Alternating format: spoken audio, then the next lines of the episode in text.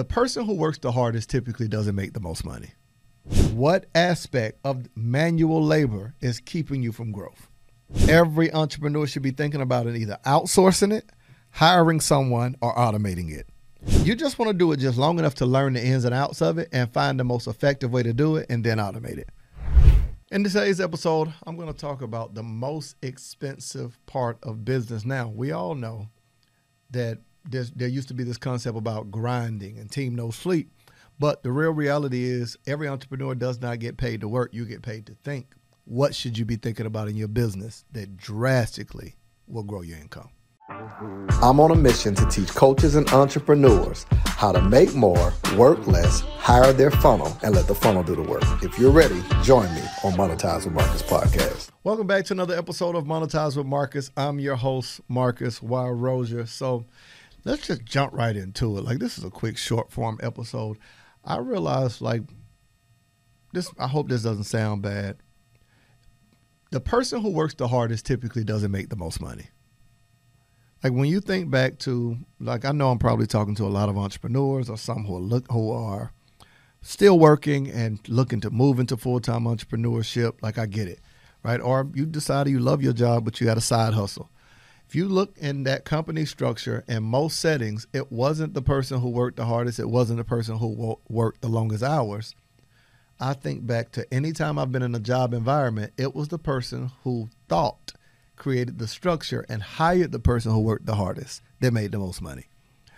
Why is it, or even when you think about manual labor jobs, those back breaking, wake up early, work late, manual labor normally gets paid the least. And somebody, please don't be crazy and think I'm down in an occupation and industry. Like it's bad. You got to give a disclaimer for everything now, because most people are suffering from acute ADD. Like can't listen long or comprehend. Okay, but I'm trying to point out something that most people did not want to do manual labor jobs that they like whether it was cutting grass or you name it, you left from doing that to start doing something that allowed you the opportunity to not have to manually work. Now, here's my question Why, as an entrepreneur, are you still manually running every part of your business? I think automation literally is how you make that big drastic leap from manual labor entrepreneurship into truly being able to think your business. We've got to pause right there because I'm in the giving mood. I decided to offer you a free gift, absolutely free. Now, I tell you all the time about turning your ideas into online income, but how am I going to tell you to do something and not provide the resource for it? There's so many questions that people have online about what should I post? How do I get my engagement up? How do I get people to click the link in my bio, buy from me? What should I sell? Whether it's an ebook, an online course, how much should I charge? How do I launch? How do I do a webinar? You see what I'm saying?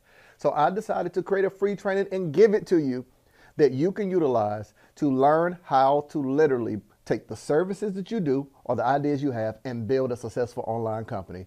Go to www.monetizewithmarcus.com. My gift to you. You're welcome.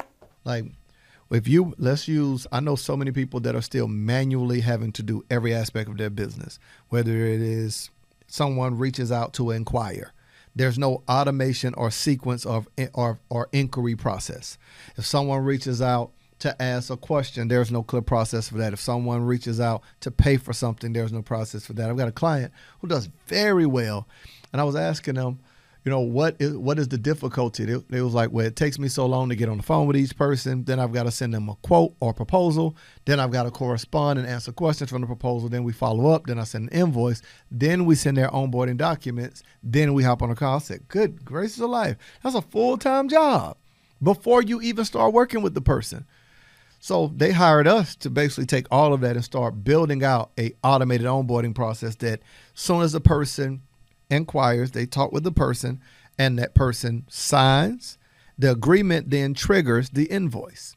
The invoice then triggers the onboard document. The onboard document, if the person doesn't fill it out in two days, it triggers a reminder. And from that, it then triggers an email that sends them to their calendar for the person to book, right? So it's the sequence that goes out. Now they went from having to do about six tasks to the only task they do is the phone call. And after that, it's all on the client and it drips it all out to them. And, and the person was saying, Do you realize how much time you save me? Be- because think about it now. Now it's scaled how many more people they can work with. So I would ask you in your business, what aspect of manual labor is keeping you from growth? Every entrepreneur should be thinking about it either outsourcing it, hiring someone, or automating it. Once you do it long enough, you just want to do it just long enough to learn the ins and outs of it and find the most effective way to do it and then automate it. Like if you've done it for longer than a couple of times, you kind of know that checklist. I do this, then I do this, then I do this, then I do this. Once you have that down, you can hire help or you can automate it. So I want I think one of the major things you should be looking at right now is you should be writing down what are the things that you absolutely love doing in your business. Like what's those three to five things you say I really enjoy this, I'll hold on to it. Like for me, hmm, I got really a handful of things I enjoy doing. The rest of it, truthfully, I don't mind never doing it again. I don't like emails. Like I don't like looking at it. I don't like responding to them. Like I don't like that at all. Now I'm really looking for someone I can hire that will take over even better my DMs. Like I don't even like responding to DMs at this point because here's the blessing that comes with with growth. At one, I know somebody gonna hear this thing. Man, that's really like weird. No, like just imagine this.